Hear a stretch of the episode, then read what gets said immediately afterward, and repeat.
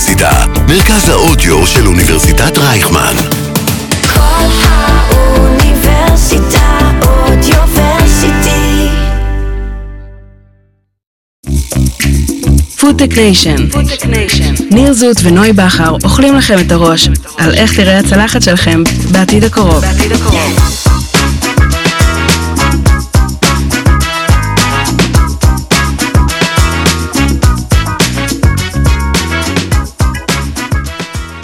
שלום לכל המאזינים ולכל המאזינות, אנחנו בספיישל שבועות מהעתיד. כן, היום פרק חלבי במיוחד, אבל לא חלבי כזה שאנחנו מכירים, חלבי חדשני שמושך תשומת לב עולמית. ולא סתם, יושבים כאן חברות שאחראיות לפיתוח טכנולוגיות פורצות דרך שהולכות לכסות את שולחן השבועות שלנו, אולי אפילו ממש בקרוב. אה, לפחות זו המטרה שלהן, ונראה שהן אה, בדרך הנכונה. ממש, ממש בדרך הנכונה, ובאמת לצד אותן החברות יש תעשייה גדולה של ייצור חלב שמשתמשת בפרות, ברפתות, והיום ננסה להבין יחד איך הטכנולוגיות החדשות האלה הולכות להיכנס לחיים של כולנו, מה זה אומר על הבריאות שלנו אה, ועל התעשייה כמו שאנחנו מכירים אותה היום.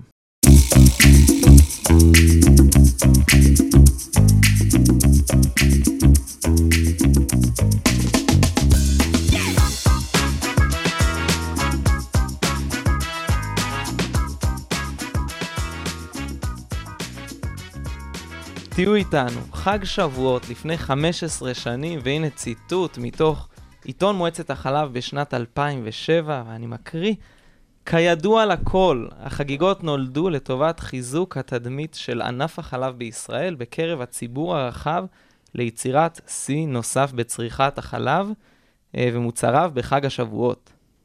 כל זה תחת הכותרת חג שמחת החלב. וואו, מטורף. והנה אנחנו בשנת 2022, וחג שמחת החלב משתנה לנו מתחת לאף. לשמחה אחרת. הפעם, כתבות בעיתונים מראות דווקא על ירידה בצריכת החלב המסורתי, אל מול עלייה משמעותית בפיתוח ובמכירה של מוצרים חדשים לחלב חדש, שמיוצר בטכנולוגיות חדשות, או לתחליפי החלב שנכנסו כבר עמוק עמוק לחיינו. בדיוק, אז כדי להבין לגמרי מה קורה היום ומה יקרה בשבועות הבא, ואולי זה שאחריו, בשבועות של העתיד, נמצאים איתנו כאן הדס יריב, יועצת המדע והתזונה של איגוד המזון, אה, תזונאית וטכנולוגית, עידו אלישר, business development, הפיתוח העסקי של חברת Remilk, ונתי בן שמחון, סמנכ"ל פיתוח עסקי מחברת Wilk, כיף שבאתם. מה שלומכם? תודה רבה. אז בואו נתחיל בנתונים, כמו שאנחנו אוהבים. הממוצע עומד היום על 111 ליטר חלב שאדם צורך בשנה. 111 ליטר. צפי שווי השוק העולמי של תעשיית החלב בשנתיים הבאות יגיע ל-1,032 מיליארד דולר. זה טירוף, אה? לא נורמלי. אז עידו, בוא נתחיל איתך. אתה הגעת לנו, אלינו מרימילק. מה בדיוק אה, רימילק עושה? מה החידוש אה, בתעשיית החלב? אז uh, רימיק היא חברה שמייצרת חלבוני חלב בטכנולוגיה שנקראת פרמנטציה מדויקת. פרמנטציה בעברית זה התססה. זו טכנולוגיה שמשתמשים בה בעולם הבירה. בעצם לוקחים uh, בעולם הבירה uh, שמרים, uh, לטת, קשות, כל מיני רכיבים כאלה אחרים, מים כמובן, כל מיני מינרלים uh, כאלה ואחרים. שמים אותם במכל פלדה, Uh, המכל פלדה הזה הוא בעצם סביבה שהשמרים uh, אוהבים להיות בה. השמרים האלה מתפתחים, גדלים, עושים uh, פעול, פעילויות uh, uh, כימיות בתוך המכל, ובעצם פולטים uh, אלכוהול וגז, uh, שזה הבועות שאנחנו מכירים שיש בבירה. ברמה עקרונית, uh, השמרים שאנחנו uh, משתמשים בהם, בעצם uh, פולטים במקום אלכוהול את החלבון המיועד שאנחנו רוצים לייצר. Uh, ואז בניגוד לעולם הבירה, שלוקחים את כל מה שיש במכל, מבקבקים ומוכרים, אנחנו בעצם יודעים לבודד את החלבון מתוך הנוזל הזה שיש במכל, uh, מנקים אותו, מתארים אותו, למצב שהוא הוא חלבון שאפילו יותר טהור ממה שאפשר להפיק היום מחלב רגיל. ובעצם מתקבלת אבקת חלבון מאוד מאוד ניטרלית, שבעצם סביבה אפשר לבנות מוצרים אה, חלביים אחרים. אתה אומר הרבה פעמים את המילה חלבון. אה, אנחנו יודעים שהרכיבים העיקריים של חלב זה חלבון, שומן ולקטוז. המוצרים שרימלק מייצרת הם ללא לקטוז? אז אנחנו בעצם מוציאים מהמוצר את כל ה-nesties, החומרים הלא טובים שלא חייבים להיות במוצר, אה, ולקטוז הוא רק אחד מהם, כמובן כולסטרול, כמובן אה, הורמון, הורמוני גדילה, אנטיביוטיקה, אה, זה דברים שיש במוצרי חלב. אה, ש- הדס, אני רואה אותך... אה, הדס, כן, את טוב, אז מוזמנת. אה, נעים מאוד. אז אה, אני מתחברת מאוד לחלק הראשון של השיחה. אנחנו מדברים היום על מושג שנקרא תזונה בת קיימא. אנחנו מבינים שלמה שאנחנו אוכלים ולמזון שאנחנו מייצרים, יש השפעה בטח על הבריאות שלנו, זה נכנס לגוף שלנו, אבל אנחנו יותר ויותר מבינים שיש לזה גם אה, השפעה על הסביבה. אה, כי מה שאנחנו מייצרים משפיע גם על הסביבה, איך מגדלים, תשומות קרקע, אנחנו קוראים לזה טביעת רגל פחמנית, ואנחנו יודעים למשבר האקלים, שהולך ומתחמם מצד אחד, מצד שני יש אוכלוסייה שהולכת וגדלה, ואנחנו צריכים לייצר להם מזון. בסוף אנחנו צריכים לקום בבוקר כיצרנים ולייצר לעשרה מיליארד אנשים כן. שיהיו פה עוד 2050 את המזון שלנו. ונכון שחלב, אה, שתכף נדבר על הערכים התזונתיים שלו, הוא אחד המקורות לחלב ניגר ולמוצרי חלב, אה, אבל אנחנו מבינים שאנחנו רוצים להפחית את הצריכה של אה, מזונות אה, מן החי, בגלל אותה טביעת רגל את אה, קוראת לזה מזון מהחי? לתוצרים. למשהו כזה, שהוא כביכול אה, מזון מהחי ברמה... לא, לא לפרמנטציה, לא, לא, אני מדברת אוקיי. על חלב ניגר, מהמם. על גבינות, כמובן על מוצרי בשר. כן. אנחנו, אנחנו רואים את זה גם מהדרישה מלמטה, מהצרכנים. צרכנים היום מתחלקים להמון אה, קבוצות, זה לא קבוצה אחת אה, הומוגנית. יש לנו אנשים שהם טבעונים, ויש לנו אנשים שהם צמחונים, ויש לנו אנשים שהם מפחיתנים. זאת אומרת שאנשים שהם אוכלים הכל, אבל מבינים את החשיבות הסביבתית, ולכן הם רוצים להפחית אה, ממוצרי בשר וחלב. אז זאת מגמה שהולכת גם מלמטה, גם מההבנה הסביבתית, והחברות עובדות בזה. ונכון, הדור הישן יותר זה אותם משקאות מבוססי צמחים, כמו משקה סויה, כמו משקה שקדים. אם תרצו, נצלול לערכים התזונתיים, אבל בהחלט מתחילים לספק אה, פתרונות לכל הדבר הזה. ממש עכשיו- אה, תכף גם אה, באמת ניגע אה, בכל, בכל מה שאמרת מבחינת צרכים תזונ- תזונתיים גם. אבל באמת, אם. אנחנו כבר מדברים על רימילק, אנחנו נרצה לדעת באמת איזה השפעה סביבתית, עידו, אתה חושב שהחברה באמת אה, מביאה לעולם? היום 50 אחוז, בערך 50 אחוז, מהקרקע שהיא בעלת אה, שימוש, מנוצלת לטובת חקלאות בעלי חיים, בין אם זה שטחים למספוא, שטחים לגידול בעלי החיים, אה, תעשייה וכולי. אה, כמו שהדס אמרה, אנחנו צריכים להכיל את אה, אוכלוסיית העולם, ויש יש הערכות כאלה ואחרות, אבל אוכלוסיית העולם צפויה להכפיל את עצמה תוך בין 20 ל-30 שנה, בוא נגיד ככה. עכשיו, לא צריך, לא צריך תואר ראשון ב, ב, מתמטיקה. במתמטיקה כדי לעשות 50% כפול 2 שווה 100%. תוך 20 עד 30 שנה אנחנו הולכים להיות בסיטואציה שפשוט אין יותר מקום, או לאוכל שלנו או לנו. צריך להחליט איך אנחנו, איך אנחנו בעצם הולכים לחיות כאן מבחינה פיזית של מקום. דבר שני, סתם נגיד אה, דוגמה, מבחינת אה, אה, חלב, אז, אז כדי לייצר ליטר של חלב, אנחנו משתמשים היום בלמעלה מאלף ליטר של מים מתוקים. Mm. אז אה, מטורף. הצלחנו לפתח שיטה סופר סופר סוסטיינבילית וסופר סופר יעילה, אה, משתי, משתי סיבות. אחד, אנחנו לימדנו את המיקרואורגניזמים שלנו, מצד אחד לקלוט כמות של תשומות מאוד מאוד קטנה, ומצד שני, לפלוט כמות מקסימלית של חלבון.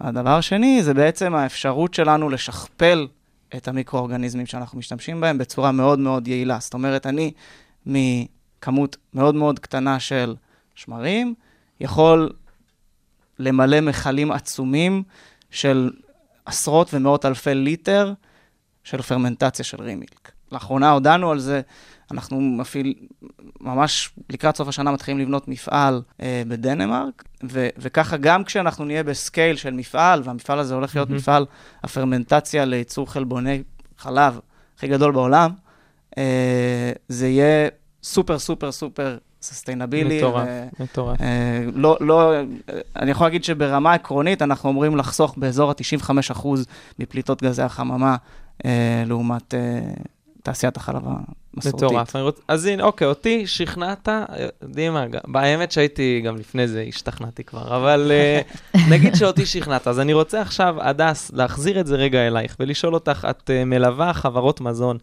הטכנולוגית מזון בעצמך. אנחנו שומעים את הדברים האלה, בתיאוריה זה נשמע מדהים, זה גם באמת, זה קורה, כאילו הנה, יש פה מפעל, יש פה משהו שהוא עובד והוא קורה, אבל איך זה פוגש את החברות האלה? הן רואות פה הזדמנות לחדשנות, או אולי שאיום דווקא על, ה... על מה שהן עושות היום?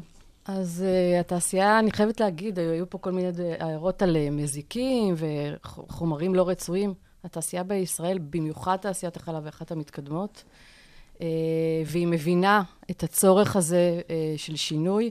דרך אגב, החברות הגדולות מושקעות באותן חברות סטארט-אפ. הם חלק מהן, הם, יש אסטרטגיות ל-10 ו-20 שנה, אה, זה לא משהו חדש, אה, אף אחד לא גילה לנו את אמריקה ועובדים בזה, אבל בסוף אתה צריך למכור, ואתה מדבר על, ה, על עכשיו, על עוד חמש שנים ועל עוד 20 שנה. אין ספק שזאת תהיה המגמה. אה, צריך לבדוק אותה טוב בהיבט התזונתי, שנדבר עליו, אבל באמת החברות הולכות לשם, גם החברות הגדולות, אף אחד לא נלחם ב- באקוסיסטם, כאילו. זה קיים וזה שם. קודם כל, אני לא, לא דיברתי על תעשיית החלב בישראל באופן ספציפי, דיברתי באופן כללי בנתונים של עולמיים, אה, אבל באמת חברות החלב בישראל אה, מתקדמות, והן באמת עובדות אה, בשיתוף עם חברות הסטארט-אפ. יכול להגיד לכם שאנחנו באמת ברימיק עובדים, גם, גם בישראל כמובן, עם, עם כל החברות, אבל גם ברמה עולמית, אנחנו עובדים עם כל חברות החלב הגדולות, עם כל יצרני החלב.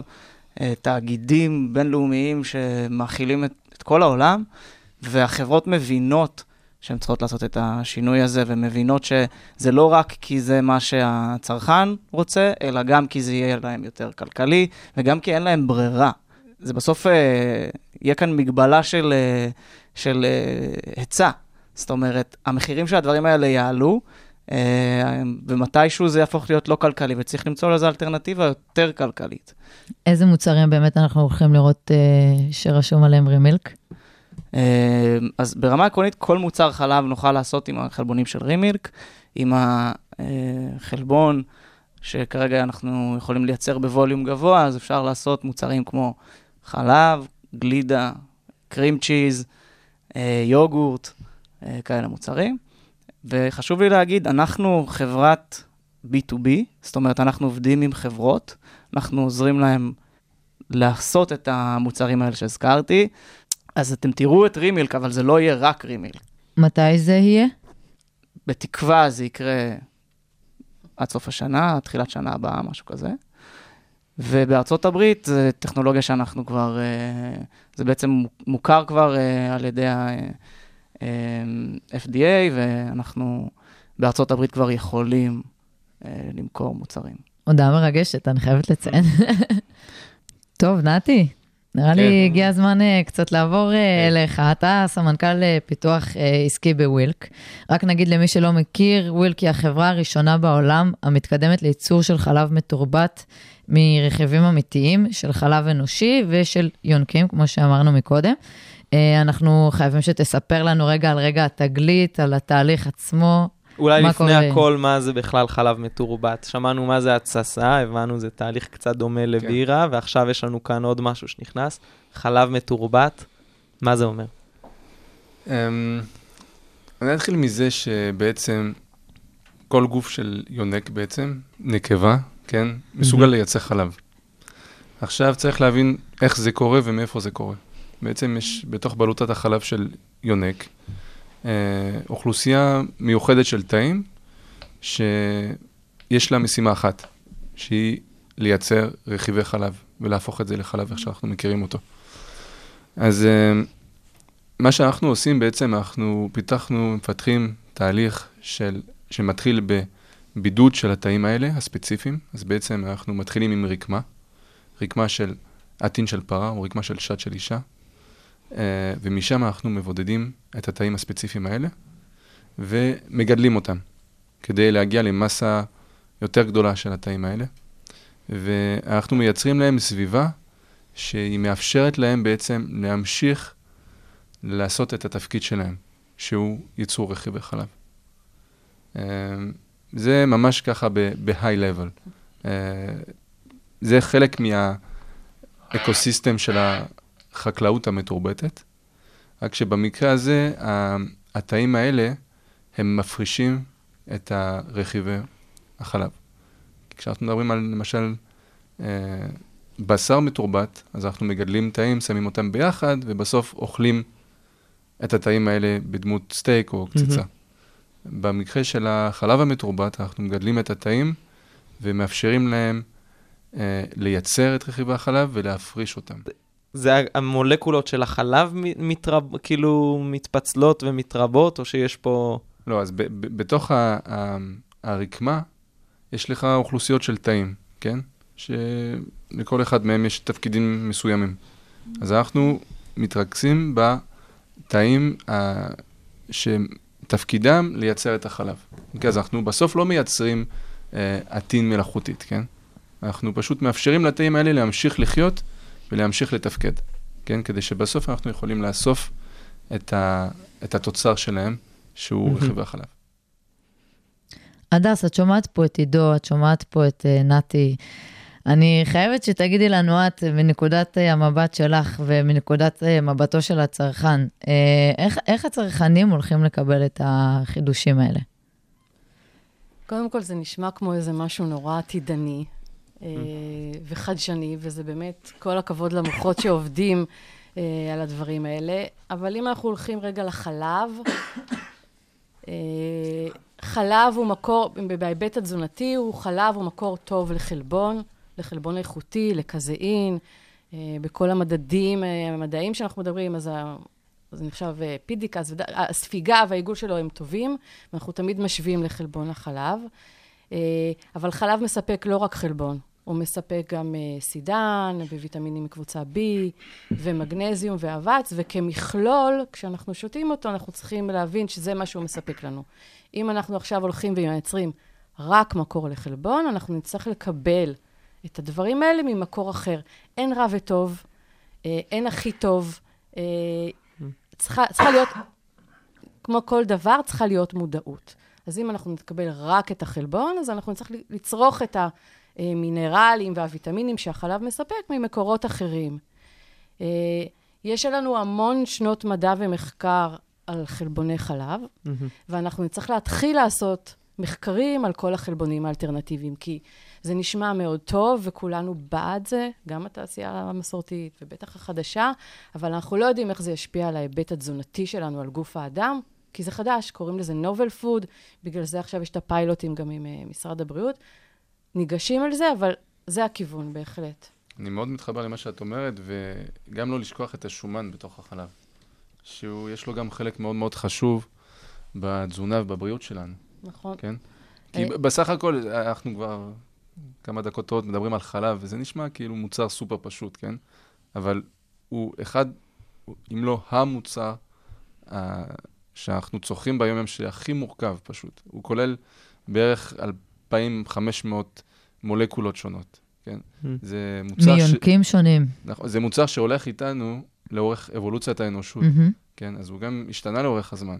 הוא מוצר סופר סופר סופר מורכב, ואנחנו, כמו שהתחלת להגיד, כבר חוקרים את, ה, את החלב כבר עשרות שנים, אבל עוד לא גילינו את, ה, את המעט של, ה, של ה gold mine שיש בתוכו. הוא גם מהווה מרכיב מאוד חשוב בתזונה של משפחה. אה, בסוף צורכים המון מוצרי חלב, וצריכים להבין שאם אנחנו מוותרים עליהם, אנחנו צריכים למצוא תחליפים ראויים באותה מידה.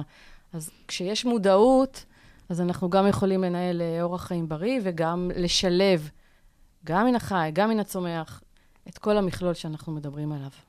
אני חושב גם רגע לחזור לצרכן, כי בסוף מישהו קונה מוצר ומשתמש בו. אה, לפי מה שאנחנו רואים היום, חושב האוכלוסייה שמקבלת הכי הרבה תשומת לב זה מה שנקרא הפלקסיטריאן, כן? נכון. אה, ואלה בעצם, הם רוצים להמשיך לצרוך מוצרים שהם טעימים, שהם בריאים, שהם נותנים להם תזונת, מקור לתזונה טובה, אבל בעיקר מחפשים גם את השילוב עם ה-animal free. אז אני חושב פה שכל הפיתוחים החדשניים האלה באמת יכולים להביא פתרון מאוד uh, רצוי ו- ו- וחשוב לצ- לצרכים של, ה- של הצרכן היום. ותגידו, זה לא בועה אנ- שאנשים מחפשים את ה... אתה אומר את האנימל פרי, אין את ה... אלטרנטיבה. כן, אבל זה לא כי אנחנו נמצאים עכשיו אה, במקום אה, מרכזי שהוא אה, מאוד מתקדם ומערבי. בסוף רוב האוכלוסייה, גם... אפילו ב, גם בארץ, אה, לא, יותר בוא נגיד אוכלוסייה בעולם, במקומות... כן, בוא נראה את הנתונים בהודו ובסין, שם צריכת החלב המסורתי נכון. דווקא כן עולה. עולה. נכון, כי הם, הם גילו את המוצרים האלה לא מזמן, כן? אבל בכל זאת, וזה מקור נוטריאנטי טוב. לגמרי. כן. אבל המגמה היא לא הולכת להשתנות, כן? אין אלטרנטיבה פשוט. אי אפשר להוסיף עוד מאות מיליוני פרות חולבות בעולם. זה פשוט זה. כורח, זה יקרה כן. כי חייבים, זה לא והצרכנים בחירה. במדינות המוחלשות הם אלה שגם ייפגעו ראשונים, גם מעליית המחירים, גם מכל ההיבט הסביבתי. אה, זה, זה פשוט אה, יהיה עניין של אה, סטייל החזק שורד. ונכון שיש שם עלייה, אבל לא, ובכלל השחקנים בתעשייה גם מבינים את זה. זה. זה הכי אקטואלי, כן? אנחנו רואים שהיום אוכל הוא נושא של אה, ביטחון לאומי, כן? נכון. יש השפעות עכשיו על ה-supply chain, אנחנו נכון. רואים שבארצות הברית תינוקות לא מקבלים פורמולה. פורמולה, נכון. כן? אה, נכון? רק עכשיו. אז, אז גם- אנחנו כן. חייבים למצוא פשוט את הפתרונות כדי להחזיר את הייצור קרוב לצרכן, כן? אתם... אה, אני לא יודע מאמין. שהפיתוחים האלה באמת יכולים להביא את הפתרון. דוגמה ממש מהזמן האחרון, אה, כל מיני שינויים גיאופוליטיים אה, ב- ב- באירופה, אה, הביאו לכך שמחיר החיטה נסק. מהמם. אה, לא יודע אם אתם עוקבים במקרה אחרי מדדים כאלה, אבל זה, זה עלה בערך משהו כמו 300-400 אחוז, כאילו, בתקופה מאוד מאוד קצרה, ו, ובסוף זה האוכל של הפרות, ו, ובסוף מישהו צריך לשלם את זה. אז, אה, אז, אז זה רק דוגמה קטנה, היה לנו את ה... את הקורונה, אז מדפי סופרמרקטים ריקים אה, לחלוטין, אה, כל מיני אה, שינויים במזג אוויר, פתאום בצורת, פתאום אה, הפרות לא מייצרות מספיק חלב בגלל שחם להן מדי. אה, אז, אז זה בא לידי ביטוי, כן, באספקה ובצורך של אוכלוסיית העולם. אה, להבטיח את המזון שהיא צריכה. זה... זה, המושג נקרא ביטחון תזונתי. כן, food מד- security. מדינה צריכה שיהיה לה את היכולת לייצר את המזון שלה בעצמה.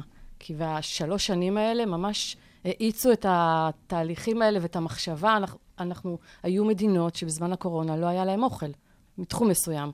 ולכן כולנו בעד שייצרו טכנולוגיות חדשות, שנפחית את השימוש במשאבי הקרקע, מים, נצמצם אותם ונפיק אה, תפוקה יותר גדולה של מזון. ובסוף אבל החברות האלה שאת עובדת איתן באיגוד תעשייני המזון וחברות אחרות שאת אה, מייעצת להן, יש להן את האינטרס להרוויח כסף ועכשיו, וזה די מובן מאליו. אה, האחריות שאנחנו מדברים עליה היא אולי יותר ברמת המדינה, אפשר להגיד, אבל בסוף, אם עדיין החלב עוד הולך ומתפשט ומגיע לעוד מדינות אחרות, סימן שכן, יש פה משהו.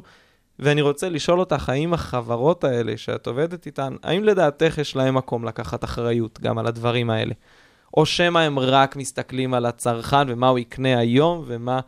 אה, אז כבר, כבר דיברנו על זה בתחילת הדרך, שהחברות הגדולות מושקעות באותם סטארט-אפים, גם אלה שנמצאים פה. אה, זאת ראייה עתידית, אבל גם היום צריך להכיל את האנשים. אני לא חושבת שזה בושה למכור, אם מוכרים אוכל טוב, מזין, שעוזר לנו להקליל את אורח החיים הבריא שאנחנו רוצים לאמץ. וזה צריך להיות הכיוון, אז זה בהחלט אה, בשורה של התעשייה. ועובדים תמיד בכל כל חברה, כל עסק, אתה עובד. מה אני עושה היום, מה אני עושה בעוד חמש שנים, ואיפה אני אהיה בעוד 30 שנה. עוד 30 שנה היקום מכתיב לנו, אנחנו חייבים ללכת לשם. אני מסכימה עם כל אה, מילה שנאמרת פה, אבל בכל זאת, את מבינה מאוד טוב את, אה, את, את הצרכן. ונכון, אנחנו מדברים פה, אנחנו מדברים פה כבר עכשיו על זה שלא תהיה ברירה, והצרכן פשוט יצטרך לקבל את החלב, את מוצרי החלב, אה, שיהיו על המדפים. אבל בכל זאת, בואו רגע נסתכל עליו. בשבילו ובשביל כולנו אנחנו עושים את זה. מה, מה החששות הכי גדולות שלו, של הצרכן? לעבור לדור הבא כן. של מוצרים? אני לא יודעת אם יש. חששות. תמיד יש את אלה שמובילים. סליחה, אתה רוצה... לא, בבקשה, לא, אני חושב שפשוט יש ביקוש לזה, כן, היום. עכשיו יש פשוט תהליך רגולטורי שמתחיל עכשיו, כן? כי בסוף יש רגולציה סביב כל מוצר, כן? אז אני חושב שגם גם למ- למדינה יש תפקיד מאוד מאוד חשוב כאן, כן? לשחק. ולקבל את, ה, את הטכנולוגיות החדשות האלה ולקדם אותן גם לאמץ, לצרכן. לאמץ כן. אותם. לאמץ אותם, לחקור אותם, זה תפקיד ש... היום אי אפשר למכור את החלב שהם מייצרים אותם לקהל הרחב. אין לזה אישור עוד. נכון.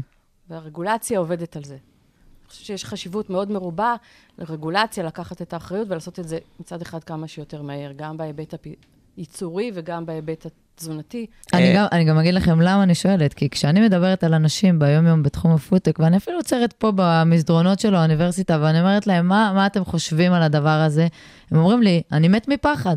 אוקיי. אז בואו נרגיע אותם למה, רגע. אז, אז אה, למה? כי, אני, כי אנשים מפחדים מדברים שהם אה, מח... דברים חדשים? ממעבדה, נגיד, או אבל כאילו... דווקא להפך, הדברים שמיוצרים בתנאי מעבדה, נכון. אז הם הכי בטוחים, כן? נכון, אני... כי אין צורך ב ultra processing כמו שתעשיית המזון עושה היום.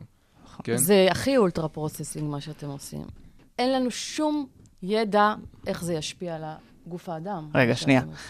אה, אבל זה לא העניין בכלל. לא, דווקא אני, אני רוצה רגע לעשות, אה, לקחת רוורס.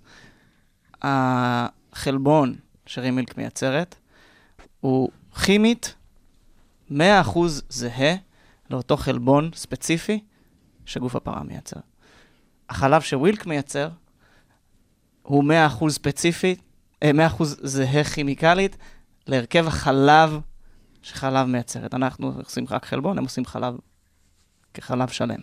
זה אותו מוצר. בטוח שיש כאן איזשהו חינוך שוק. צריך להסביר לצרכן שמדובר אה, באות, באותו דבר, פשוט ממקור שונה. עידו, אבל מה זה להסביר? מה תצייר על האריזה? אתה... אני- אני- אפשר לצייר פרה אוקיי, אז- שרצה, אז אבל איך אתה בסוף- אז מצייר אה, בסוף- ביו-ריאקטור? יש המון המון דיבור סביב זה היום, רק על הנומנקלטורה של, של המוצרים האלה, כן? אתה תקרא להם animal free, אתה תקרא להם fermented, אתה תקרא להם uh, cultured, כן. cultivated. אפילו- יש, אפילו זה, יש, זה, אה, זה, זה, זה הנושא החם יש של אפילו- האקוסיסטם הזה היום. יש אפילו מונח חדש שעכשיו בארצות הברית אה, אה, הרגולטור מתחיל אה, לקרוא למוצרים כאלה GMO driven, genetically modified driven products. כאילו זה מוצרים שהם בזכות מדע מיוצרים באמצעות טכנולוגיות של הנדסה גנטית. אבל פה אתה נכנס לנושא בפני עצמו, כן? נכון, אני נכנס לנושא ואני לא רוצה, אני לא רוצה להיכנס לזה, אני, אה, אני רק רוצה להגיד יש שיש... התנגדות יש- בחלק מהסקטורים המדעיים להנדסה גנטית. זה- זה שיש התנגדות זה הרעיון נכון. בגלל הגדול- זה אנחנו, גם דרך אגב, אנחנו נמנעים בלהנדס גנטית את התאים, כי אנחנו מבינים שעדיין, ובטווח הנראה לעין לפחות, רוב המדינות המ- המערביות, כן, כנראה יהיה להם קשה לקבל את מוצרים שהם עברו תהליך של אינדוס גנטי. אז אנחנו שומרים על התאים במצב שלהם הטבעי, ו... ומאפשרים להם לגדול בסביבה טבעית גם. ו- ובסוף, הצרכן, מה מעניין אותו? קודם כל, טעם. הטעם, נכון. מעניין אותו המחיר, ומעניין אותו הערכים התזונתיים, אבל נגיד שזה השלישי בסדר העדיפויות, והשפעה סביבתית גם אחרי זה. זה גם כן. אחרי זה. אבל קודם כל, זה טעים לי, אחלה. זה מה שאני יכול לקנות, גם אחלה. אז זה שני הדברים החשובים. אז אם נצליח להסביר לצרכן, או אם לא נצליח להסביר, מספיק שהוא מכניס כפית ותואם, הוא יבין שזה מוצרים מדהימים, וזה מוצרים שעושים טוב לסביבה, לבריאות שלו ולבעלי החיים. והחברות יצטרכו להתמודד אה, ממה שאנחנו יודעים. דווקא ההסבר של המדע ושל הדרך והתהליך ושקיפות, מה שנקרא, כלפי הצרכן, דווקא מעודד את הצרכן להתנסות. זה לא מפחיד. אני לא, אה, אני, אני בטוח שיש אנשים שיגידו, זה מפחיד אותי, אבל כשמסבירים את הטכנולוגיה, זה דווקא מרגיע את הצרכן, ובסוף, אוקיי, חברות החלב וכל תעשיית המזון, זה, זה מפוקח וזה, יש, יש רגולציה של אה, בריאות ושל אה, סניטציה ו- וכל הדברים האלה. בסוף, בסוף, בסוף, בסוף, זה יכול ליפול על דברים כמו, אוקיי, מה, מה עבר על הפרה בדרך, או איך אה, הסטייק שלי נשמר בקצבייה, גם אם המפעל היה הכי נקי בעולם, אבל בסוף הקצב, שכח את המקרר פתוח, או, או אה, אה, המשלוח התעכב, המשאית, משהו בטמפרטורה אחת יותר מדי או פחות מדי, וזה משפיע על האיכות של המוצר. אז יש כאן המון משתנים שהצרכנים בכלל לא מודעים אליהם ולא חושבים עליהם, אבל גם, גם בת, במזון שאנחנו מכירים היום, יש הרבה מאוד אה, אספקטים של מדע, ו, ו, ויותר קשה לפקח עליהם בסוף. אה, לעומת מה שקורה ב... מעבדה. במעבדה. כן, אתה, תוך כדי שאתה מסביר, אני מסתכל ואני רואה את uh, נתי עושה, מסכים איתך כזה, ועושה כן, כן עם הראש.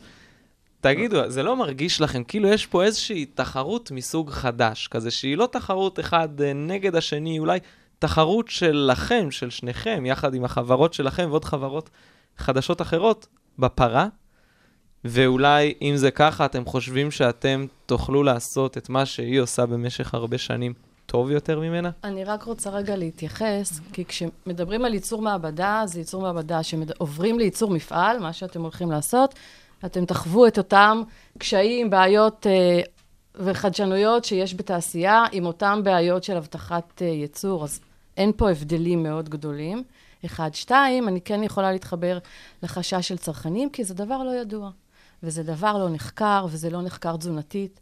ויש מאות מחקרים בתזונה לכאן ולכאן אה, על החלב, אבל אין עדיין מחקרים על, לא על פרמנטציה ולא על אה, גידול, וזה מה שצריך לעשות. צריך במקביל לטכנולוגיות ולפיתוח העסקי, צריך גם לשלב את כל ההיבט של תזונתי ואיך זה משפיע על, גוף שלנו. התעשייה לחוצה ממה שאת אומרת עכשיו לדעתך? את מרגישה שיש שם איזשהו פחד? וזה יכול להפחיד, זה לא. לקחת אחריות על... אה, על משהו שכמו שאת אומרת, אין עליו 20 אה, שנות מחקר.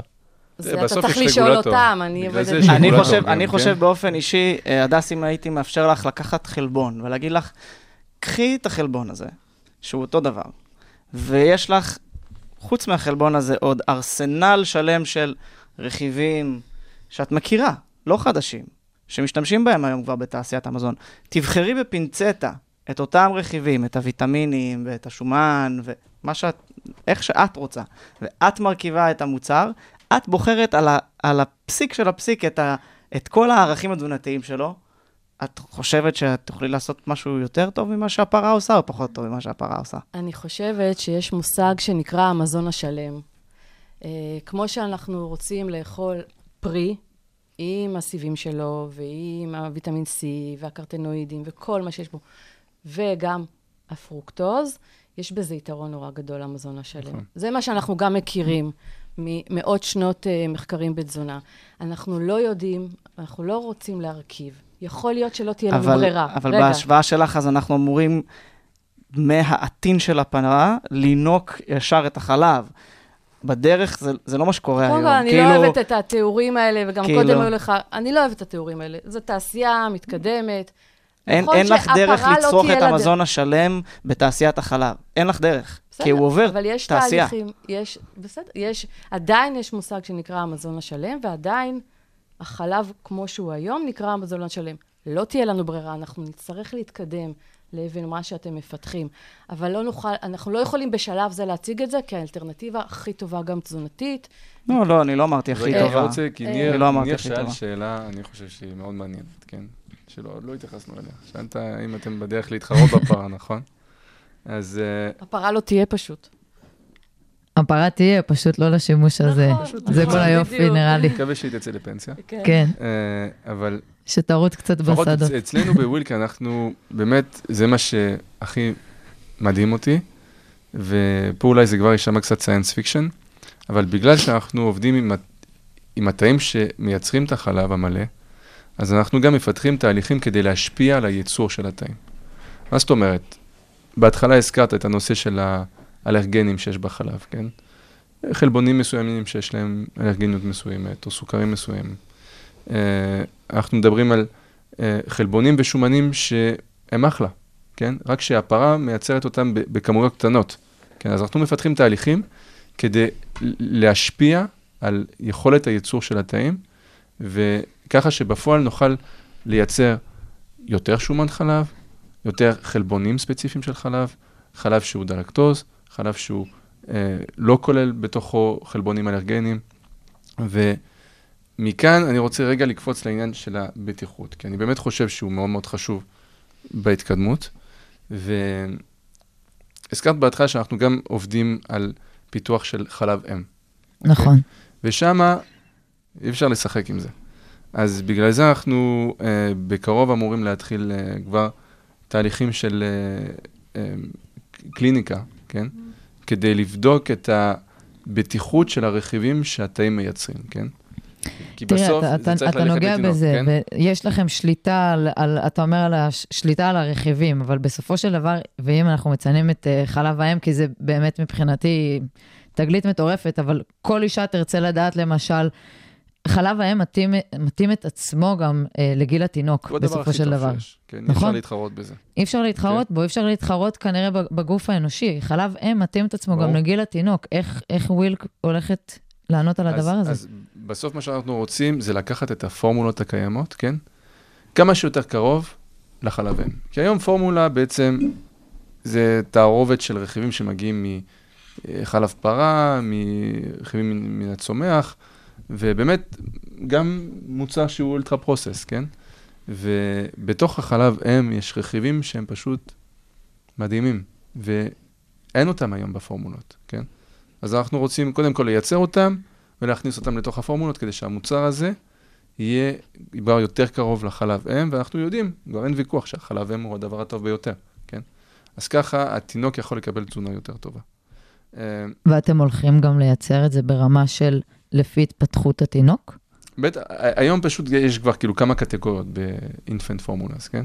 אה, לפי גילי התינוק ולפי הצרכים שלו. אז כמובן, יש רכיבים מסוימים שהולכים לפ... בקטגוריות מסוימות, אבל יש גם נישה לפני זה, כי אנחנו מדברים על טווח הגילאים, אבל יש אוכלוסייה מסוימת, כן, של הפגים, ושם החלב אם הוא פשוט מוצר מציל חיים, מהמם. הם חייבים את זה. ואין היום מספיק חלב אם. נכון. אז נותנים להם פשוט פורמולות. אה, אז גם שם יש, אנחנו רואים תפקיד מאוד מאוד חשוב כדי לחזק את המוצרים האלה ולתת אפשרות לפגים פשוט. זה יהיה חלב ניגר או אבקות? אה, המוצר הסופי בסוף הוא יכול להיות נוזלי או אבקה, זה תהליך כבר של אה, תעשייה מסורתית. אנחנו יודעים גם? שחלב האם אה, מכיל בתוכו נוגדנים לתינוק, ו... בגלל זה אי אפשר להתחרות בו עד הסוף, כן? כי זה למשל מגיע מזרם הדם של האישה. ואנחנו מתחרים, זה גם נורא נורא אה, אינדיבידואלי, כן? אפשר לייצר נוגדן שהוא אוניברסלי ומתאים לכל תינוק. הדס, יש לך אה, מילה להגיד על זה? לא, אני חושבת שזה מדהים, כאילו, זו קדמה מטורפת, ולפעמים אין לנו אלטרנטיבה. יש נשים שלא יכולות להניק, נכון. לא רוצות להניק. אנחנו... תזונה זה כל כך מורכב, זה לא רכיבים בודדים, וזה גם לא... יש בזה המון המון אמוציות, מחשיבה, וזה מאוד יפה שיש אלטרנטיבות שהתעשייה, גם המסורתית וגם בפודטק, חושבים אה, על מה יהיה בעתיד שלנו. זה מקסים. גם נראה לי שמסביב לשולחן פה לפחות יש לנו אחד בוודאות, משהו במשותף, שזה האג'נדה שלנו לאימפקט, כן? ופה באמת האימפקט הוא, הוא, הוא אינסופי, כן? כי השפעה על תינוק זה השפעה על כל החיים שלו. אה, אז כמובן שיש כל ההיבט של הסביבה ושמירת על, על כדור הארץ, כן? וכל נושא של בעלי חיים וזה, אבל האימפקט על העתיד שלנו, על הדורות הבאים, אז uh, זה מתחיל עם תינוקות. תזכרו את המושג תזונה בת קיימא. זה כולל בתוכו את כל מה שעכשיו אה, אתה דיברת עליו. לגמרי. אה, מתי ווילק צפויים אה, להשיק מוצרים? אז אנחנו גם לא נשיק מוצרים משלנו למדף, כן? אנחנו אתם גם חברת B2B? B2B, כן, אנחנו רוצים uh, uh, לספק רכיבי חלב לתעשיות וגם אה, למכור רישיונות של הטכנולוגיה שאנחנו מפתחים.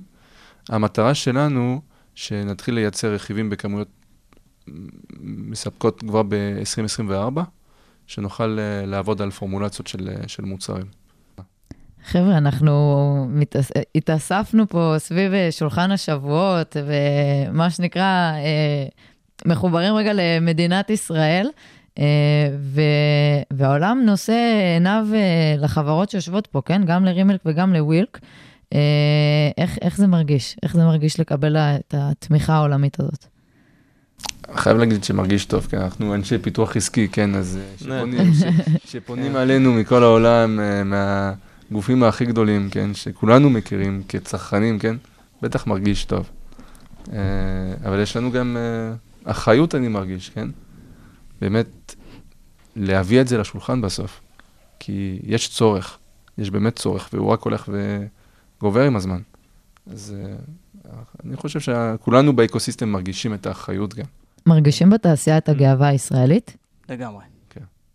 בעצם ישראל היא המדינה השנייה, אחרי הברית, שגייסה הכי הרבה כסף לתחום החלבון האלטרנטיבי. וזה כסף שהגיע מכל העולם. זה כספים שמטרתם לעזור לנו לשמור על המיקום הזה ב- בתעשייה העולמית, וכולי תקווה שכל הציפייה הזאת תמומש ונעמוד בהבטחות שלנו. אבל העולם לגמרי מסתכל עלינו, כן? אני סתם אנקדוטה, ובמקרה זה מתחבר לפודקאסט שלכם, אבל לפני שבועיים אני בסן פרנסיסקו בכנס אה, באמת גדול של תעשיית הפודטק, ואני מדבר עם אה, טוב, מישהו מאוד בכיר בחברת אה, food, ואני מציג את עצמי, מגיע מישראל, ומה הוא אומר לי? אה, כן, ה foodtech nation. כן, מסתכלים עלינו ממש. לקחו לנו את השם, ניר. האמת שאני חייבת לציין שאני רואה אתכם, את שלושתכם, ואני כל כך, אה, כאילו, אני רואה אתכם אה, מחייכים בזמן שאתם מדברים, ונותנים פה את האג'נדה שלכם בדבר, וזה מרגש לראות את זה מהצד, אה, ומשמח, ואני בטוחה שזה גם עובר למאזינים. וטוב, נו, שאלה אחרונה, חייבים לשאול. מה, מה קורה בשולחן השבועות ב-2030, חבר'ה? אצלי בוודאות גבינה על השולחן. איזו גבינה? גבינה טעימה, אין ספק. ואני מקווה שהיא תגיע רוב רובה ממקור שהוא לא ישר מהפרה. אני, אני מאוד מקווה שזה יגיע לפני 2030. אה, אני מקווה שכבר שנה הבאה נוכל לראות לפחות אה, מספר אה, מצומצם של מוצרים עם, ה, עם החלבון של רימיק פה במקררים של רשתות הסופר הגדולות, ושכולם יוכלו ליהנות ממוצרי חלב שבאמת עושים, עושים טוב ועושים את, ה, את האימפקט הזה שאנחנו פשוט חייבים. טוב, נתי, הדס ועידו, תודה רבה לכם שהגעתם. תודה כיף, לכם. חג שמח. אז uh, תחזרו לעבוד במרץ, ואנחנו ניפגש בחג שבועות הבא. כל